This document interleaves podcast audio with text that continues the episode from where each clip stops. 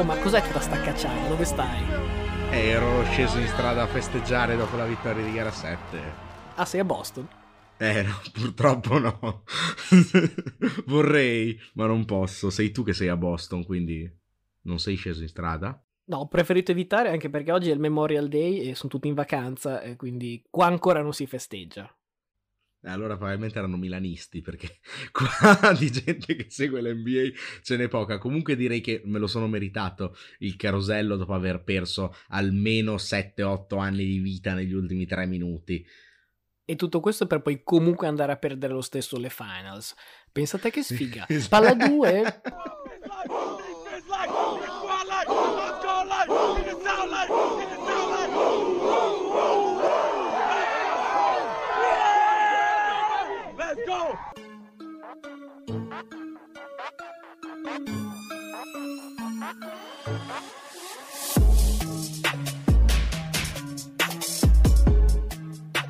Eccoci quindi tornati a questa puntata numero 113 di Palla 2, 113 come il numero che eh, avrebbero chiamato i vicini se avessi fatto veramente il carosello alle 5 del mattino, ma io sono sempre Luca Bolognesi. E io sono Matteo Venieri, c'è tanto da parlare in questa puntata, tanto che sarà una di quelle puntate fiume, immagino, perché già si comincia con l'NBA, i playoff e di nuovo eh, il tema delle ultime tre puntate, la tua squadra contro la mia squadra e la tua squadra che vive nella mia città, tutto molto intrecciato per fare casino, è riuscita in sette partite a vincere questa serie contro Miami come da me previsto, vorrei far notare, avevo detto Boston in sette e tu mi dicesti sicuro come la Bibbia che non, non vince mai? Scritta nella Bibbia. Com'era affermazione, affermazioni invecchiate malissimo. Boston non può mai nella Bibbia, no, non può mai nella vita vincere gara 7 a Miami, scritto nella Bibbia. Ecco, appunto. Beh, tra l'altro non è che si sia andato tanto distante dal indovinare io avevo Miami in sette partite su Boston. Cioè, insomma, diciamo che tutti e due siamo andati lì lì. Complimenti a te, felicissimo che tu abbia indovinato il pronostico. Sì, sarei stato più felice di fare di beccare quella ovest eh, e la mia squadra a est. Mi consolo con lo sweep di pronostici in compenso. Anche dopo queste ultime tre partite, visto che ci eravamo lasciati dopo gara 4 e dopo gara 4 avevamo detto ma è successo tanto e di più, ma alla fine più o meno le cose che ci eravamo detti sono ancora vere. E dopo appunto anche queste tre partite comunque quanto era stato detto a priori in presentazione è abbastanza stato avvalorato dai fatti perché mi ricordo che dissi la distanza fra le due squadre è veramente minima. Credo che Boston ne abbia un po' di più vedi previsione in 7 e tu altrettanto giustamente mi ricordo la tua affermazione che fu sì, però Boston fa molto fatica nei finali e se arriva punto a punto rischia di andare gambe all'aria. E in effetti Boston ha rischiato di perdere una partita che non aveva un motivo tecnico per perdere perché era più 15 dopo il primo tempo, praticamente ha controllato, anzi ha controllato tutta la partita, non è mai andata sotto dall'inizio alla fine, però eh, in qualche modo arrivata agli ultimi tre minuti con Miami che aveva sbagliato 9 tiri di fila, sembrava una partita veramente chiusa. Miami va in una run 11 a 0 che veramente sembrava impossibile per come avevano giocato fin lì. Al contrario, Boston si dimentica come giocare, fa 7 viaggi in attacco a vuoto, sono due palle perse e 0 su 5 di Smart che si vede che si emoziona, tenta di rubare l'MVP a Tatum, però i risultati non sono esattamente uguali e si arriva a meno 2. Meno 2, Jimmy palla in mano, contropiede uno contro uno sostanzialmente con Orford che indietreggia. Cosa fa Jimmy? Arresto il tiro da 3, palla corta e anche abbastanza storta e sostanzialmente la partita finisce lì. Questo per evitare di fare una cronaca esagerata che alla fine più o meno si riassume in quanto detto fin qui. La domanda che molti e anche noi ci poniamo è è una decisione corretta, è un brutto tiro. Ne abbiamo parlato a, a, a caldissimo ieri sera un po', un po' in chat. Devo dire che il resto della mia idea, cioè quando si arriva in questi momenti veramente eh, non solo topici della stagione, ma anche della carriera dei giocatori. Abbiamo detto anche l'altra volta, gara 7 è dove si scrive no? la, la leggenda, la storia dei grandi giocatori. Quantomeno vuoi avere il tuo miglior giocatore con la palla in mano che prende una decisione. Jimmy Butler aveva fatto una gara 6 da 47 punti, 9 rimbalzi, 8 assist e 4 rubate, che praticamente è stata Mm, la, la, la copia carbone della famosa gara 6 di un altro idolo di Miami, LeBron, sempre a Boston in gara 6, con la famosa partita da 45-15-5 con tutto il peso del mondo sulle spalle. LeBron riuscì a vincere e poi arrivare all'anello quell'anno. La Miami di Butler ha fatto solo la metà, cioè ha forzato una gara 7, è arrivata a un tiro e il tiro è uscito. Secondo me ripeto quello che ti ho detto ieri sera, giocatori che mi vedo fare quel tiro in quel momento con 16 secondi sul cronometro, Curry che come varca la metacampo dici a lei, cioè, la può mettere dovunque, vedi la famosa tripla contro OKC praticamente da, dal logo. Kevin Durant, penso tutti ci ricordiamo la famosa tripla in faccia a LeBron in gara 3 delle finals, c'è Lillard che ha curriculum a due buzzer beater che non so come si dica in italiano, cioè è il buzzer beater non solo della partita ma della serie, aveva uno contro Houston e una più di recente contro OKC, ecco al netto di avere uno di quei tre giocatori lì, per qualunque altro giocatore è un tiro difficile, non è il tiro sicuramente alla Jimmy Butler, però è il tiro che vuoi dal punto di vista tattico, dal punto di vista emotivo, come ho detto prima, che si prenda il tuo mio giocatore poi solo perché la palla è uscita, è chiaro che non è una cosa da poco, ma solo perché la palla è uscita non si può poi definire una brutta giocata, una brutta idea. Quando la palla entra sei un eroe, quando la palla esce, insomma c'è un po' di, di, di conversazioni su è giusto o non è giusto, secondo me è assolutamente giusto, ma insomma complimenti a Boston. Come al solito hai buttato una marea di temi sul tavolo, partirei dal tiro di, di Jimmy Butler perché secondo me si può fare una, un'analisi un po' eh, divisa in due o addirittura in tre. Prima di tutto ti faccio un appunto che ieri sera non ci eravamo accorti, nessuno dei due probabilmente live. Boston ha un fallo da spendere in quella situazione, quindi attenzione perché se fai un palleggio dentro l'area, Orford può anche scegliere di spendere fallo prima del tiro. Molto rischioso, però è una cosa che comunque nella testa del giocatore in attacco passa. Cioè l'idea di vabbè, non tiro, mi butto dentro l'area, però se non riesco ad arrestarmi in tempo, questo spende fallo e poi mi tocca giocare una rimessa in una partita che, diciamo, per gli standard NBA era a basso punteggio, quindi non con grandi percentuali in attacco. Sempre su questo si potrebbe dire che eh, lo stesso Butler l'ha anche dichiarato, cioè lui aveva la lingua di fuori, non, aveva, non era sceso neanche un minuto eh, era sceso penso due minuti in totale in gara 6, cioè era una maratona per lui, per i compagni che erano anche abbastanza sulle gambe, l'idea di la vinco subito sicuramente gli è passata per la testa. Si può fare una considerazione di quali sono i giocatori che sanno fare bene palleggio arresto e tiro in transizione da tre punti, sono molti di più di quelli che hai detto tu. Poi c'è l'altra parte, l'altro lato della medaglia chi ha le palle di prendersi quel tiro lì a 16 secondi dalla fine di gara 7? Questa cosa qui non c'entra nulla con la percentuale di tiro, che per esempio ti ho citato dei nomi ieri sera, giocatore come Holiday è un maestro nel prendersi il palleggio a resto tiro da 3 in contropiede.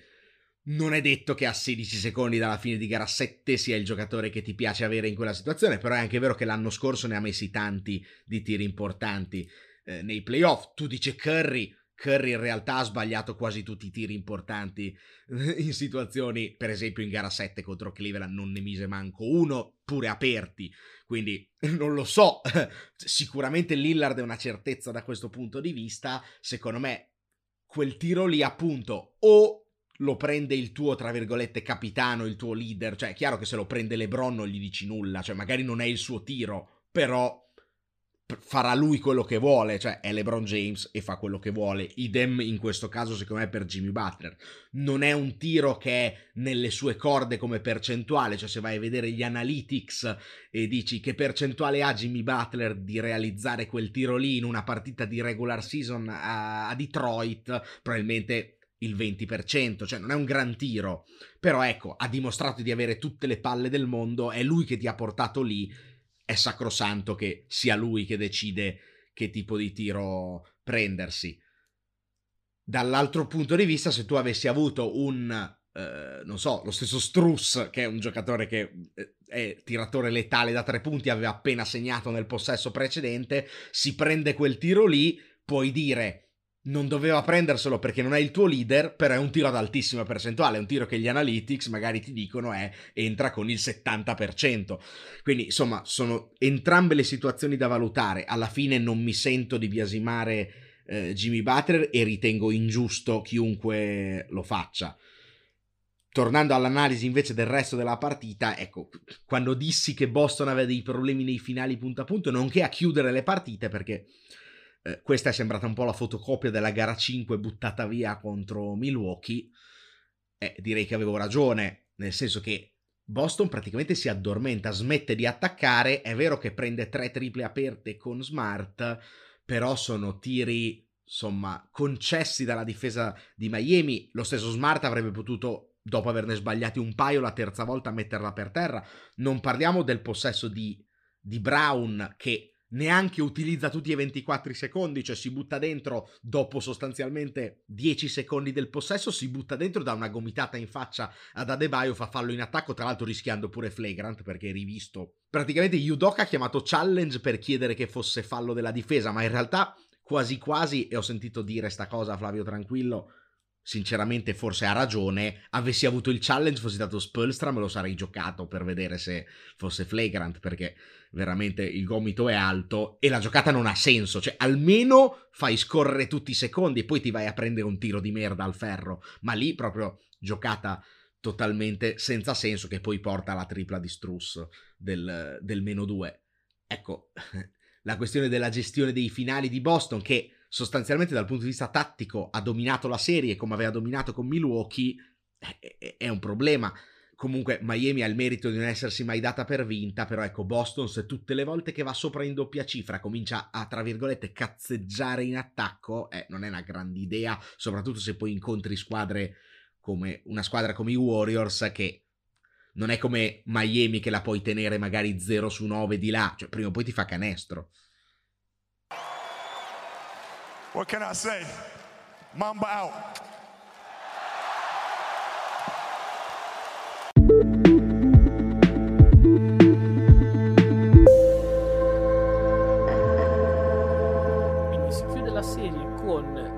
Tatum eletto il primo Eastern Conference MVP non all'unanimità perché un voto è andato Jimmy Butler. Invece il primo MVP dell'Ovest è Steph Curry che chiude questa serie, ci eravamo lasciati sul 3-0, alla fine se ne sono giocate solo altre due perché in gara 4 hanno vinto i Mavericks, diciamo, cioè, per evitare giusto lo sweep, e poi gara 5 scritto eh, abbastanza chiaramente eh, i Warriors, erano la squadra che eh, doveva andare avanti e arrivare a queste finals.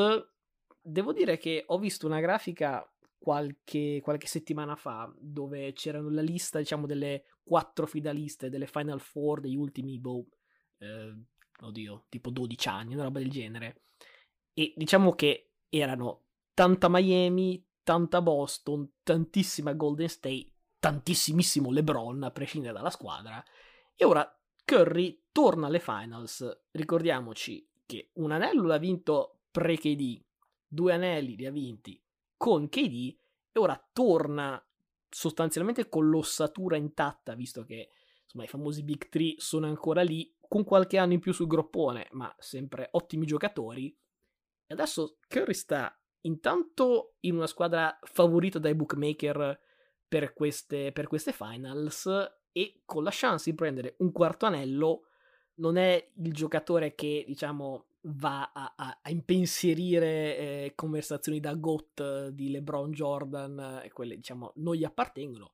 Però anche se insomma magari Magic Johnson anche lui resta un filo sopra come intoccabile sai un altro anello e soprattutto questo benedetto Finals MVP che diciamo quelli che vogliono fare le pulci a Curry mettono sempre ah eh, con KD hai vinto solo perché c'era KD Una volta te la vinti Guadala. Una volta la vinti Guadala, poi erano infortunati i Cavs. Ecco, se vince questa, sicuramente ci saranno storie tipo, ah, boh, ma hai vinto contro Boston, che erano tutti rotti, e poi erano, sai, Tatum è un bambino. Oh, io credo che per la legacy di Curry questa possa essere una partita, eh, una partita, una serie veramente importante. Per me meno, nel senso che per me resta già un giocatore top 15 all time e diciamo che per me le questioni di legacy di base già non sono così affascinanti da discutere, però penso che possano solo a questo punto crescere, cioè se perde queste finals non, non penso che diventi ah, è peggio di Nash, cioè capito, no? come concetto. Però, insomma, eh, Dallas secondo me avrebbe perso malamente contro questa Boston perché Boston è un collettivo un po' come lo era Miami appunto e un po' come lo è Golden State invece Dallas un pochino ancora da, da risistemare per rivedere a questi livelli. E invece Boston credo avrà molto veramente da sudare perché si sono veramente dati battaglia per sette partite mentre i Warriors non dico che abbiano giocato al gatto col topo eh, per carità però non è paragonabile l'intensità, il sudore, le, le, le distorsioni che si sono prese quelle due squadre e, e non la vedo benissimo per la tua Boston. Beh, noto che hai virato velocemente sull'analisi della finale, giustamente, perché eh, finale a ovest avevamo già detto tutto settimana scorsa, ancora più di eh, Boston-Miami. Il tema tattico è rimasto sempre quello e Luca, come giustamente detto da te, è arrivato anche corto di fiato. Dicevi di Boston eh, bambini, ecco in totale i Celtics hanno zero partite di finali NBA giocate a roster. Tra l'altro segnalo che tipo Orford è finalmente riuscito ad arrivare alle finali dopo aver giocato una, una roba, una quantità incredibile di partite di, di playoff, ha, ha, ha, giocato più di 40 minuti in gara, in gara 7. Mm, mi immagino già che in gara 1 contro i, Warriors a difendere dei pick and roll a 10 metri dal canestro non sarà freschissimo, così per dirne una. In totale i Warriors invece hanno 123 partite di finali a roster, tra l'altro c'è anche Iguodala tra gli altri nel roster, anche se fa sostanzialmente il, il vice allenatore ti dico, io penso, e l'ho detto già prima delle finali di conference, io penso che sia Miami che Boston siano due squadre overall migliori dei Warriors. Se li prendi riposati, al meglio fisicamente, giocano un basket probabilmente più completo sui due lati del campo, secondo me sia Miami che Boston sono squadre migliori dei Warriors dei Warriors che si sono presentati ai playoff più riposati degli altri. Hanno giocato dei playoff in cui hanno comunque mezzo cazzeggiato contro tutti. Rispetto a Boston, che vabbè ha vinto 4-0 il primo turno, ma sudando tutte e quattro le partite con Brooklyn. Poi ha dovuto fare sette partite con i campioni uscenti a botte, sette partite con Miami a botte, ovviamente non c'è paragone. Gara 1 è già un più 20 Warriors scritto nella Bibbia, e lo ripeto, così per utilizzare un, un termine già, già, utilizzato. Dopo, diciamo che Boston è già committed a fare il blitz fuori casa in gara 2. Si dice spesso che le serie fi- cominciano quando la squadra in trasferta vince una partita. Non penso neanche che a Boston basti vincere gara 2 a Golden State per poi eh, andare a vincere la serie. Eh, Temo un 4-1 Golden State, nella migliore delle ipotesi, ecco, Boston che vince gara 2 per esempio, lo stesso si andrebbe secondo me alla settima di nuovo e alla settima Golden State ha troppa esperienza per, per non vincere, potrei dire 4-3 Golden State. L'unica cosa positiva di Boston e che appunto mi, po- mi porta a pensare che si possa anche arrivare a gara 7 è che non hanno mai perso quest'anno nei playoff dopo una sconfitta, con la vittoria in gara 7, se non sbaglio, sono, sono portati a 6 vittorie e 0 sconfitte dopo una sconfitta quest'anno, quindi potrebbe essere la classica serie, quella di finale che va 1-1, 1-1, 1-1, 1-1 e chi vince la prima poi vince la settima e vince 4-3, ovvero Golden State. Questo è un po' l'andamento che mi posso aspettare nella serie. Questo nella migliore delle ipotesi. Nella peggiore delle ipotesi, Boston ha totalmente finito l'energia e perde 4 a 1. Detto che i Boston Celtics li avevo dati eliminati al primo turno, eliminati al secondo, eliminati al terzo. non si sa mai. Con Cincinnati aveva funzionato, però poi al Super Bowl non ha funzionato, quindi temo che sarà più o meno lo stesso percorso dei Bengals. Beh, prima di tutto va detto che si affrontano, almeno in questi playoff, il primo attacco Golden State e la seconda miglior difesa, che sono i Celtics.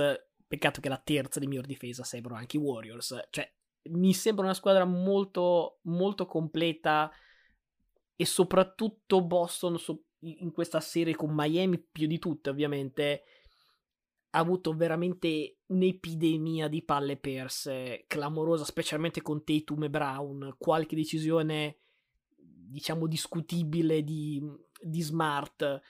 I Warriors soprattutto... Sì, però per questo devi anche dare qualche merito alla difesa di Miami, eh, secondo sì, me. Sì, ma... Non so se i Warriors siano in grado di forzare così tante perse a Boston.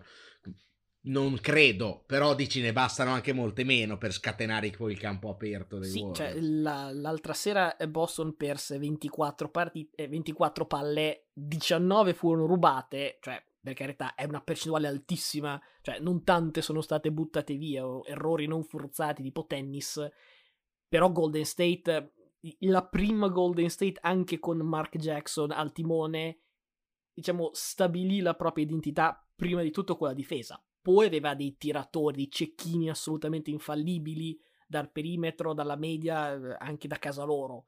Però la difesa di Golden State è sempre stata molto sottovalutata da tutti, non tanto dalle squadre che le hanno affrontate, perché poi l'hanno spesso preso fra i denti eh, e, e, se lo ricordano anche adesso. Io, cioè, Boston, la prima cosa che deve fare è sistemare il, in inglese si direbbe decision making, no? cioè la fase di cosa facciamo adesso, chi ha la palla, cosa succede, perché prima ho detto 5 tiri di smart negli ultimi 3 minuti, vuole anche dire che Tatum 0. Eh beh, era raddoppiato però. Eh. Chiaro, chiaro, ma cosa succede adesso se per Golden State apparete la vista in poltrona? Cosa succederà quando, non se, quando raddoppieranno Tatum? Riusciranno ad avere una, appunto, un decision making migliore in quei frangenti? Cosa succederà quando e se per esempio Robert Williams, che non mi pareva decisamente anche, neanche lui al meglio, cioè l'Uni ha mangiato in testa a, a, ovviamente a, non, ai non lunghi dei, dei, Mavericks, però in generale ha fatto gli ottimi playoff. Sarà un altro matchup dove Robert Williams e o all'Orford a seconda dei minutaggi riusciranno a tenergli testa, perché è un'altra opzione che loro hanno. Wiggins, direi come lo era per Luca, sarà anche il difensore designato per Tatum. Riuscirà Jalen Brown a fare delle buone partite perché in gara 6 mi pare due punti in tutto il secondo tempo, ma in generale anche Tatum ha avuto, come detto la, la scorsa puntata, due secondi tempi con più palle perse che tiri a canestro, cioè i Warriors mi sembra che siano diciamo in, in ascesa totale, cioè da come sono partiti piano, senza Clay, con Green sospeso, Curry un po' così cos'ha, ma diciamo, ascesa più o meno, eh, diciamo, in termini matematici lo saprai te, però regolare, no? Lineare. Lineare, perfetto. Boston invece ha la partita in cui parte 18 a 1, al terzo quarto invece dove parte 2 a 22, cioè che squadra è? A me sembra che Golden State sia più quadrata, più centrata, più esperienza, e questo ovviamente non si può comprare, ma si può solo avere sul campo, i numeri, boh, cioè, probabilmente a metà fra quello che hai detto te, cioè forse in 6 mi sembra la, la, la, dimensione sua. Sicuramente, come in tutte le serie, ancora di più quelle finali, bisogna vedere le prime due partite cosa raccontano. Peraltro, molto interessante come Boston fosse il seed numero 2, però si va, a, si va nella baia perché anche col seed numero 3, questo non me l'ero accorto fino a ieri sera, Golden State aveva più vittorie sia di Miami in realtà eh, che poi anche di Boston, e quindi ha vantaggio campo, penso, imprevedibile in, questo, in, queste, in questi playoff, non pazzi, però che almeno spero in questa, in questa serie finals potranno offrire un filo più di spettacolo rispetto a quello che fin qui si è visto, tranne questa gara 7 che per carità è valso il prezzo del biglietto che, che poi in realtà è uno streaming pirata, ma vabbè ci hanno capito. Allora, no, sono, sono d'accordo con te e non a caso avevo evidenziato, tra l'altro, oltre ai tiri di Smart, la pessima decisione presa da Jalen Brown sul fallo in attacco, perché Cioè, quella è veramente non sapere, non avere il cronometro della partita in testa, cioè, non, è, non è una gran cosa. Però non capisco mai quanto questi errori di Boston siano eh, dati dalla gioventù, nel senso di appunto perdere il filo della gara. S- succede spesso no, che subiscono il parziale e poi fanno il controparziale, allo stesso modo no, perdono una partita e poi vincono quella successiva. È una squadra che ha avuto una marea di alti, di alti e bassi in, questa, in questi playoff, però non bisogna dimenticare che è anche una squadra che ha perso 12 partite in totale da gennaio, cioè era 25-25 se non sbaglio il 18 gennaio o giù di lì e da lì in poi ha perso 6 partite totali di stagione e 3 con Milwaukee e 3 con Miami, quindi è una squadra che è molto solida per come gioca. Il problema è che è poco costante nell'arco di una serie e quindi rispetto a Golden State che invece riesce sempre a avere più o meno un par decente soffrirà molto e questo, su questo sono pienamente, sono pienamente d'accordo con te Listen, we talking about practice. Not a game, not a game, not a game. We talking about practice.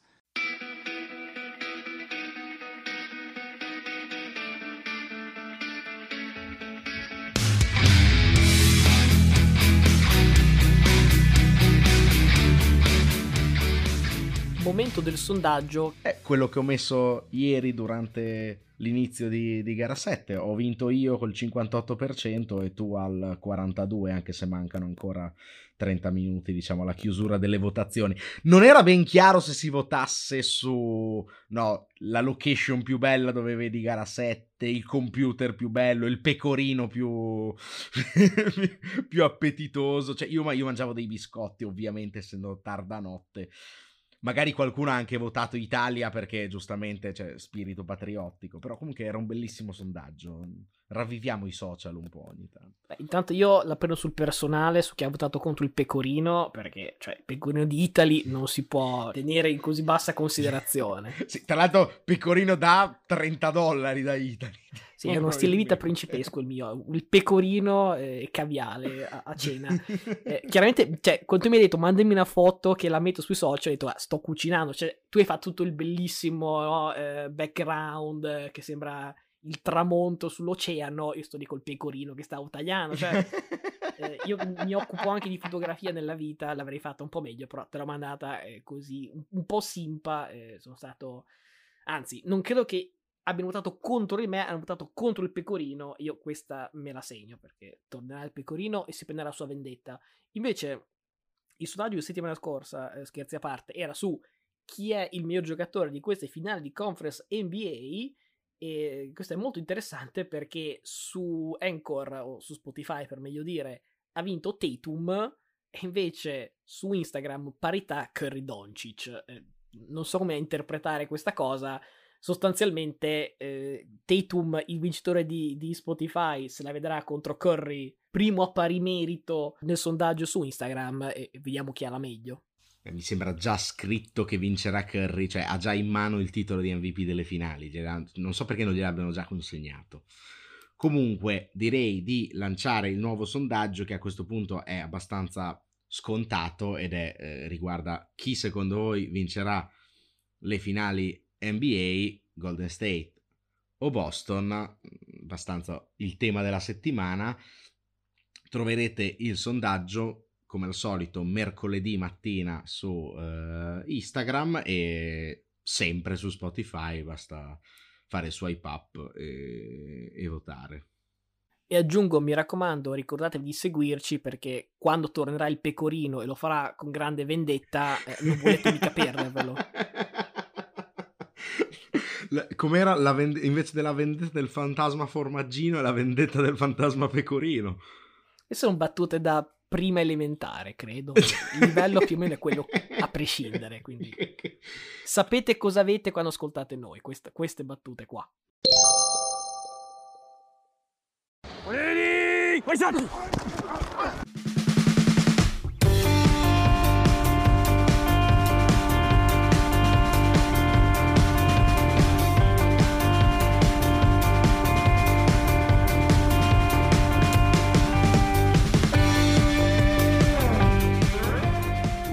Nel passare all'NFL bisogna annunciare l'importanza di una giornata come oggi, che oggi è lunedì per noi che registriamo, non solo è il Memorial Day, non solo è l'ultimo giorno di maggio, ma soprattutto oggi sono esattamente 100 giorni dall'inizio della stagione NFL.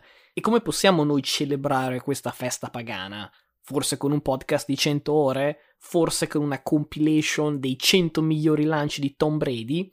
No, facciamo una cosa molto più facile, ovvero 100 domande che noi abbiamo per questa stagione 2022 alle porte. Ovviamente noi le risposte non le abbiamo, queste ci verranno fornite nelle prossime settimane, mesi, fino al Super Bowl. Ma noi, per presentare, diciamo, questa stagione che, insomma, si avvicina, non è dietro l'angolo, ma diciamo, si avvicina sempre più, vogliamo fare 100 domande a questa stagione. Sì, sai che questo equivale anche a 100 ore di podcast, tra l'altro, però va bene. Direi di buttarci subito su questa lista fiume di domande, te ne butto lì subito una io. Eh, partiamo direi per division, no? E diciamo AFC East. Jets, che impatto avranno i tre rookie Gardner, Wilson e Johnson, quelli da primo giro, sulla stagione di questa squadra? E visto che siamo sempre in tema rookie, chi sarà il miglior wide receiver? Eh, siamo già a due, non è passato neanche un minuto, quasi deludente.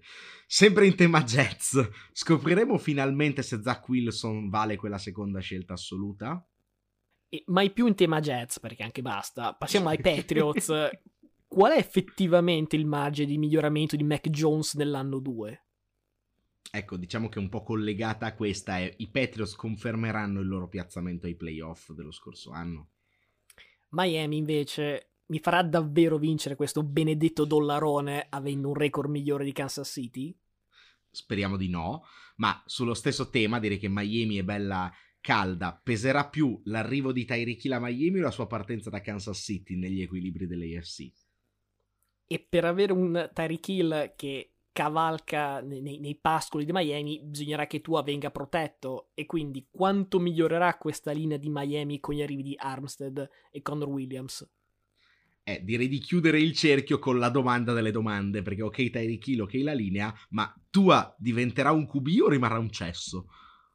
Per chiudere la division, questi Bills sono i favoriti per vincere il Lombardi? E direi collegata alla precedente, Josh Allen è tra i favoriti per l'MVP. Ricordiamo che io l'avevo pronosticato l'anno scorso, magari sono arrivato un anno in anticipo. Quante sono veramente le chance che i Chargers quest'anno vincano la division?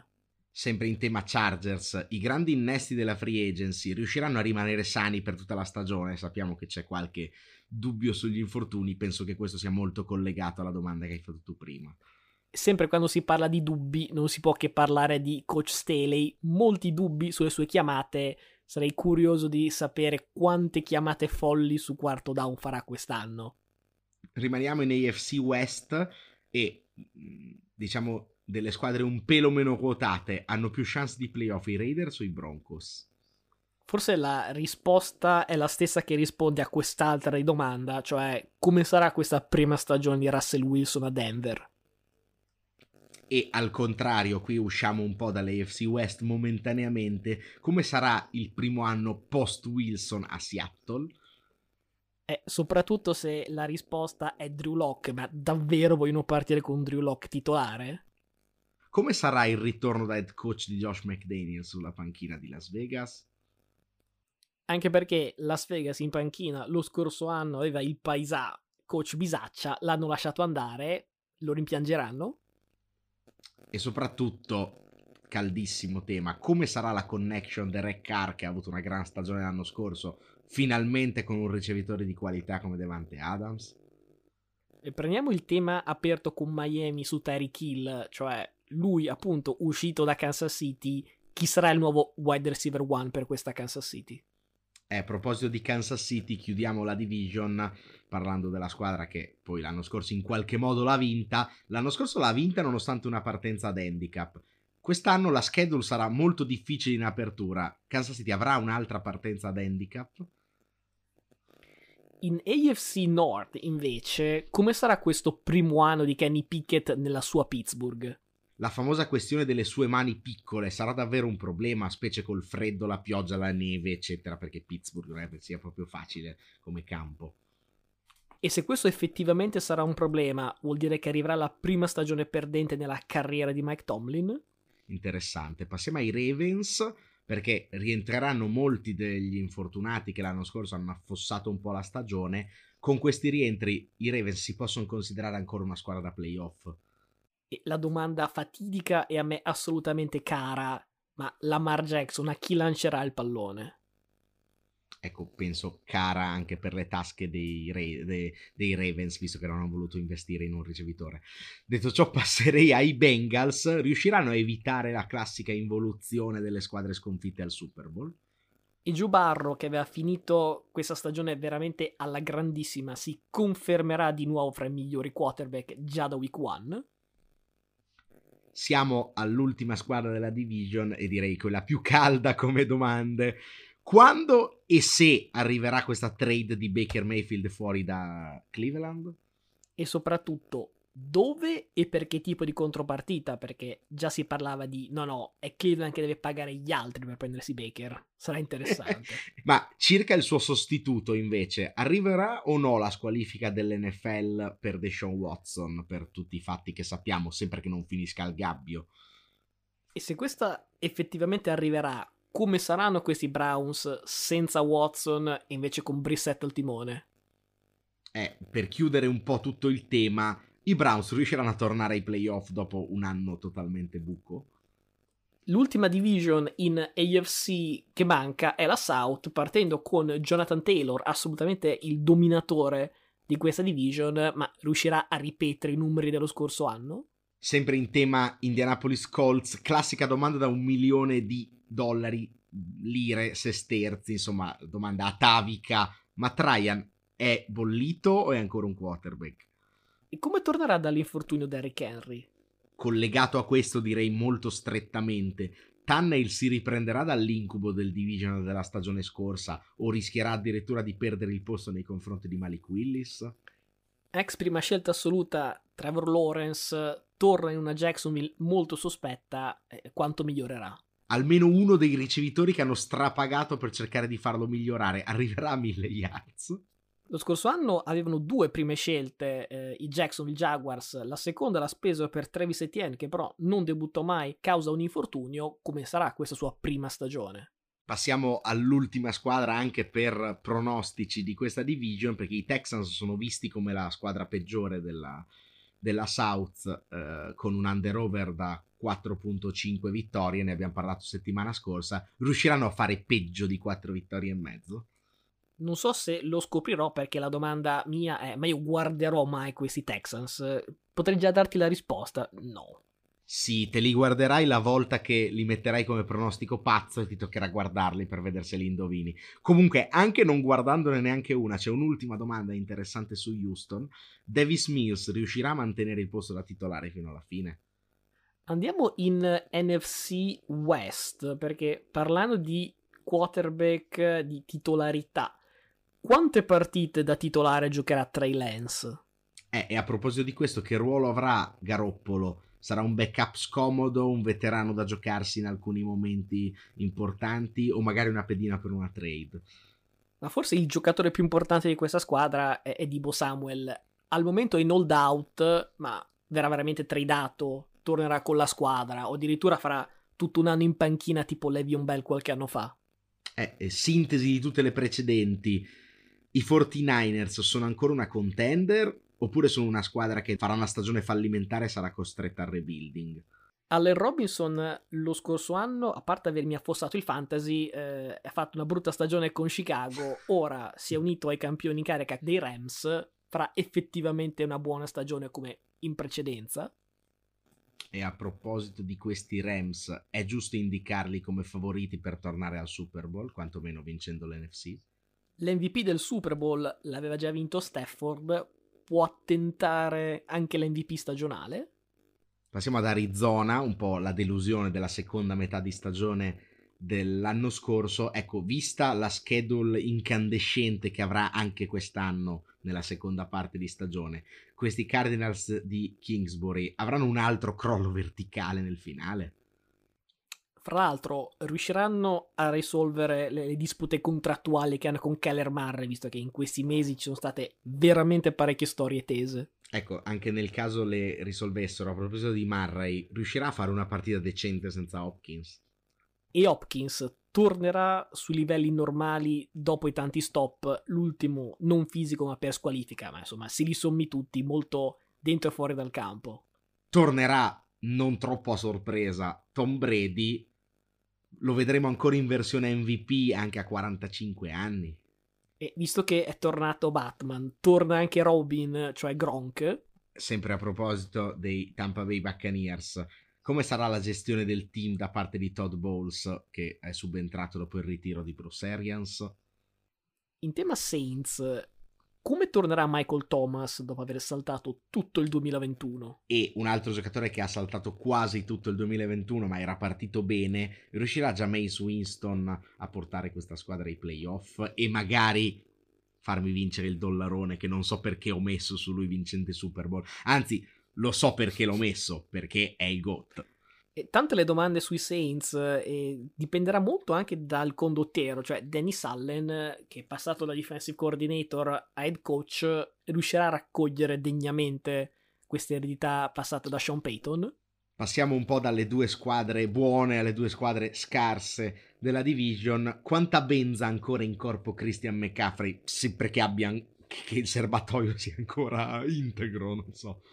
Quale sarà la prima panchina a saltare in tutta l'NFL? E perché sarà proprio Matt Rule? Cioè, io non ne voglio tirare, eh, però mi sembra un ottimo candidato, eh. Ma no, dai, che il panettone lo mangia, anche se panettone di Italy da 50 euro, 50 dollari. Chiudiamo con Atlanta. Dopo l'addio di Matt Ryan, quanto durerà l'avventura di Mariota come QB titolare prima di vedere il debutto del rookie Ridder? E di conseguenza riuscirà il talento di Kyle Pitts a esplodere definitivamente a prescindere dal quarterback, a prescindere dal talento, a prescindere dal record finale della squadra? Andiamo oltre e passiamo alla squadra che più ci fa divertire, ovvero Green Bay, ma non per il gioco, per altro. E la domanda forse principe di questa stagione è se le prestazioni di Rodgers caleranno nei numeri o anche appunto nella sostanza non potendo più contare su uh, Devante Adams. Prima di leggere questa vorrei far notare che io avevo fatto quella sopra e tu hai scritto quella sotto, quindi mi tocca leggere, ma soprattutto come cioccherà questa volta i playoff. Io mi ricordo che eh, la, la, maggior parte dei nostri ascoltatori tifano Packers, quindi ora odieranno me per aver posto questa domanda. Vorrei solo dire che l'hai scritta. Eh, sei tu che hai il dossier sui choc di Rogers, quindi mi sembrava giusto regalarti questa domanda, che tra l'altro secondo me avrà sia nelle nostre menti che poi nella realtà dei fatti una risposta molto creativa perché ogni volta trova un modo più strano per perdere ai playoff. Eh, si prenderà il vaiolo delle scimmie. ecco, questa è abbastanza creativa.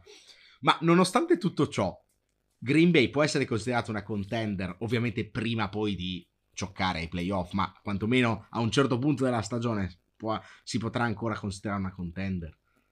Per quanto riguarda invece Minnesota, dopo tanti anni sotto Mike Zimmer è arrivato Kevin O'Connell, vedremo effettivamente una nuova Minnesota? Beh, oppure resterà la solita squadra che ha tendenze croniche al suicidio, anche qui tipo Rodgers, sempre con mosse fantasiose, cioè penalità strane. Se effettivamente O'Connell metterà la sua impronta eh, cosiddetta scuola McVeigh su questi Vikings, vuol dire che anche Cousins farà un passo in avanti? Oppure vorrà dire che i Vikings faranno un passo in avanti superando Cousins nel loro futuro.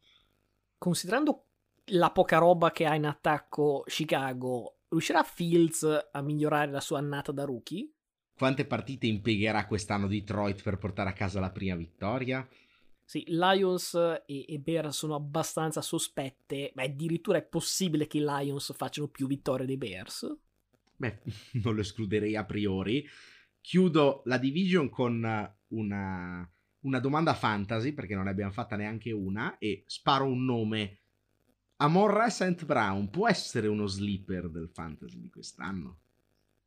Magari più avanti facciamo una puntata di, di, strategie su come perdere un fantasy, di come vincere un fantasy, quello no, però qualche strategia fantasy la potremmo per buttare lì.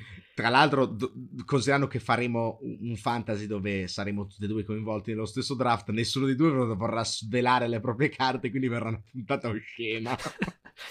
eh, a proposito di osceni, eh, Washington e soprattutto Carson Wentz che speranze ha di riportare questa squadra ai playoff? Il collegamento è fantastico. Direi, comunque. secondo me, la domanda più interessante è quante partite passeranno prima che venga panchinato? E Dan Snyder, fra mille scandali, lo stadio che crolla, sarà finalmente costretto a vendere i Commanders? Direi di passare oltre Washington. Eh, divertiamoci un po' con Dallas perché so che i tuoi dossier, oltre che su Rodgers, esistono anche su Prescott. Quanto saranno alti gli alti di Dak Prescott, visto che ricordiamo che l'anno scorso, dopo il primo mese, era in lotta per l'MVP, quindi comunque cioè, quando gioca bene si, si viaggia. Eh, ma quando gioca male, quanto saranno bassi questi bassi? Perché più o meno sono regolari quanto quegli alti. Eh, penso che questi bassi dipendano anche da, dal contorno e direi che Zick continuerà il suo declino e sarà scalzato da Pollard nelle gerarchie. Tutto ciò influirà sui bassi di Prescott. Considerando anche una free agency in cui Dallas ha potuto solo vendere, visti i premi di cap, è ancora una squadra da playoff? Eh, stesso discorso si può fare per Philadelphia è una squadra da playoff, magari anche in crescita rispetto all'anno scorso, oppure è stata un fuoco di paglia? Jalen Hurts, che io continuo a definire il Lamar Jackson dei poveri, riuscirà quest'anno a diventare un quarterback completo e quindi a smentirmi?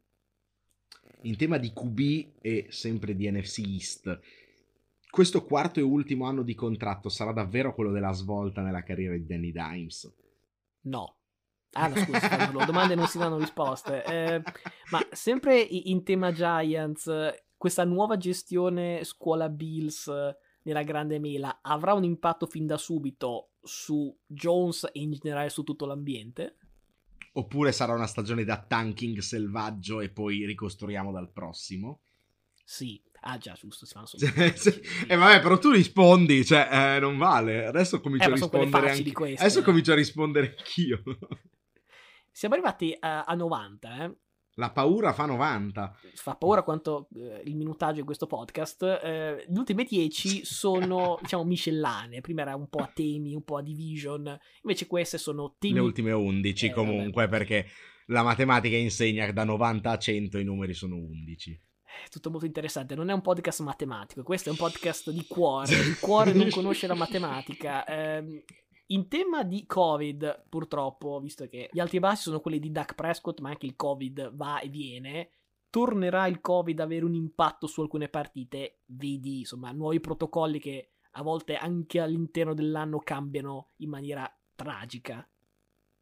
Nel 2021, statistica interessante, le squadre di casa hanno vinto appena il 51,7% delle partite, nonostante gli stadi fossero nuovamente aperti questo trend di non fattore campo continuerà anche nel 2022.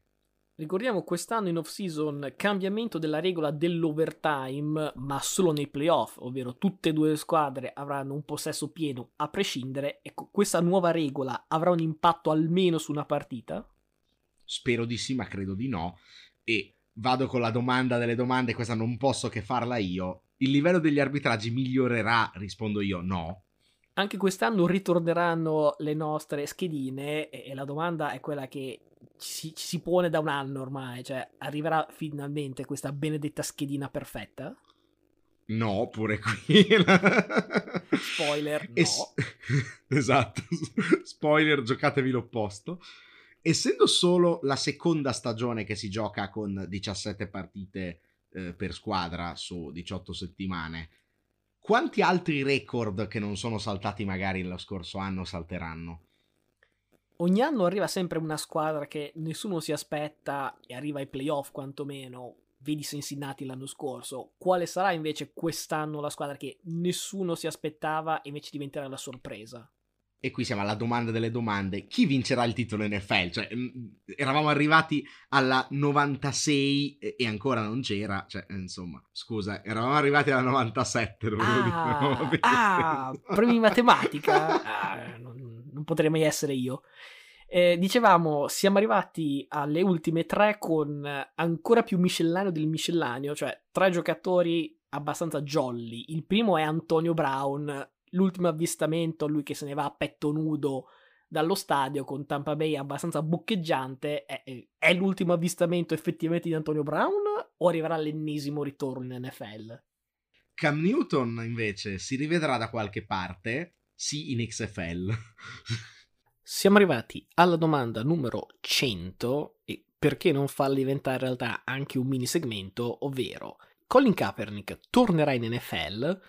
È una domanda che merita un mini approfondimento, eh, appunto al netto di non avere una risposta fin da ora, perché settimana scorsa c'è stato un provino di, di Kaepernick appunto con i Raiders, pare che sia andato bene, anche se non c'è ancora stata nessuna firma o, o nessuna promessa di firma. Ricordiamo, Kaepernick è, è dal 2016 che non gioca più, io sarei molto felice per lui se tornasse, però è chiaro che dopo sei anni lontano dai campi è difficile immaginare che tipo, che tipo, di contributo possa dare poi in una squadra come i Raiders dove insomma le, le gerarchie sono piuttosto chiare. Però io più che di Kaepernick e, e del suo stato di forma io non mi fido dei Raiders e soprattutto del loro tempismo perché al netto di una storia molto progressista sotto, sotto al Davis il figlio Mark pare che abbia parecchi scheletri nell'armadio oltre che un taglio di capelli a scodella veramente veramente imbarazzante negli ultimi tempi sono uscite parecchie storie mm, e indiscrezioni su come quello dei Raiders sia un luogo di lavoro molto disfunzionale, discriminatorio, insomma, chi più ne ha più ne metta. Io non vorrei che Las Vegas abbia usato Kaepernick come scudo per fare la, la figura dei bravi ragazzi, tentare di far parlare di loro sotto una luce positiva e invece nascondere la polvere sotto al tappeto. Per quanto, se questo fosse vero anche solo in parte, sarebbe una discreta rivincita per Kaepernick che alla fine è riuscito a passare da non ho per carità tenetelo lontano che, che poi porta solamente cattiva pubblicità a ti accogliamo a braccia aperte che insomma almeno ci fai fare bella figura se vieni, se vieni da noi anche solo per un pomeriggio.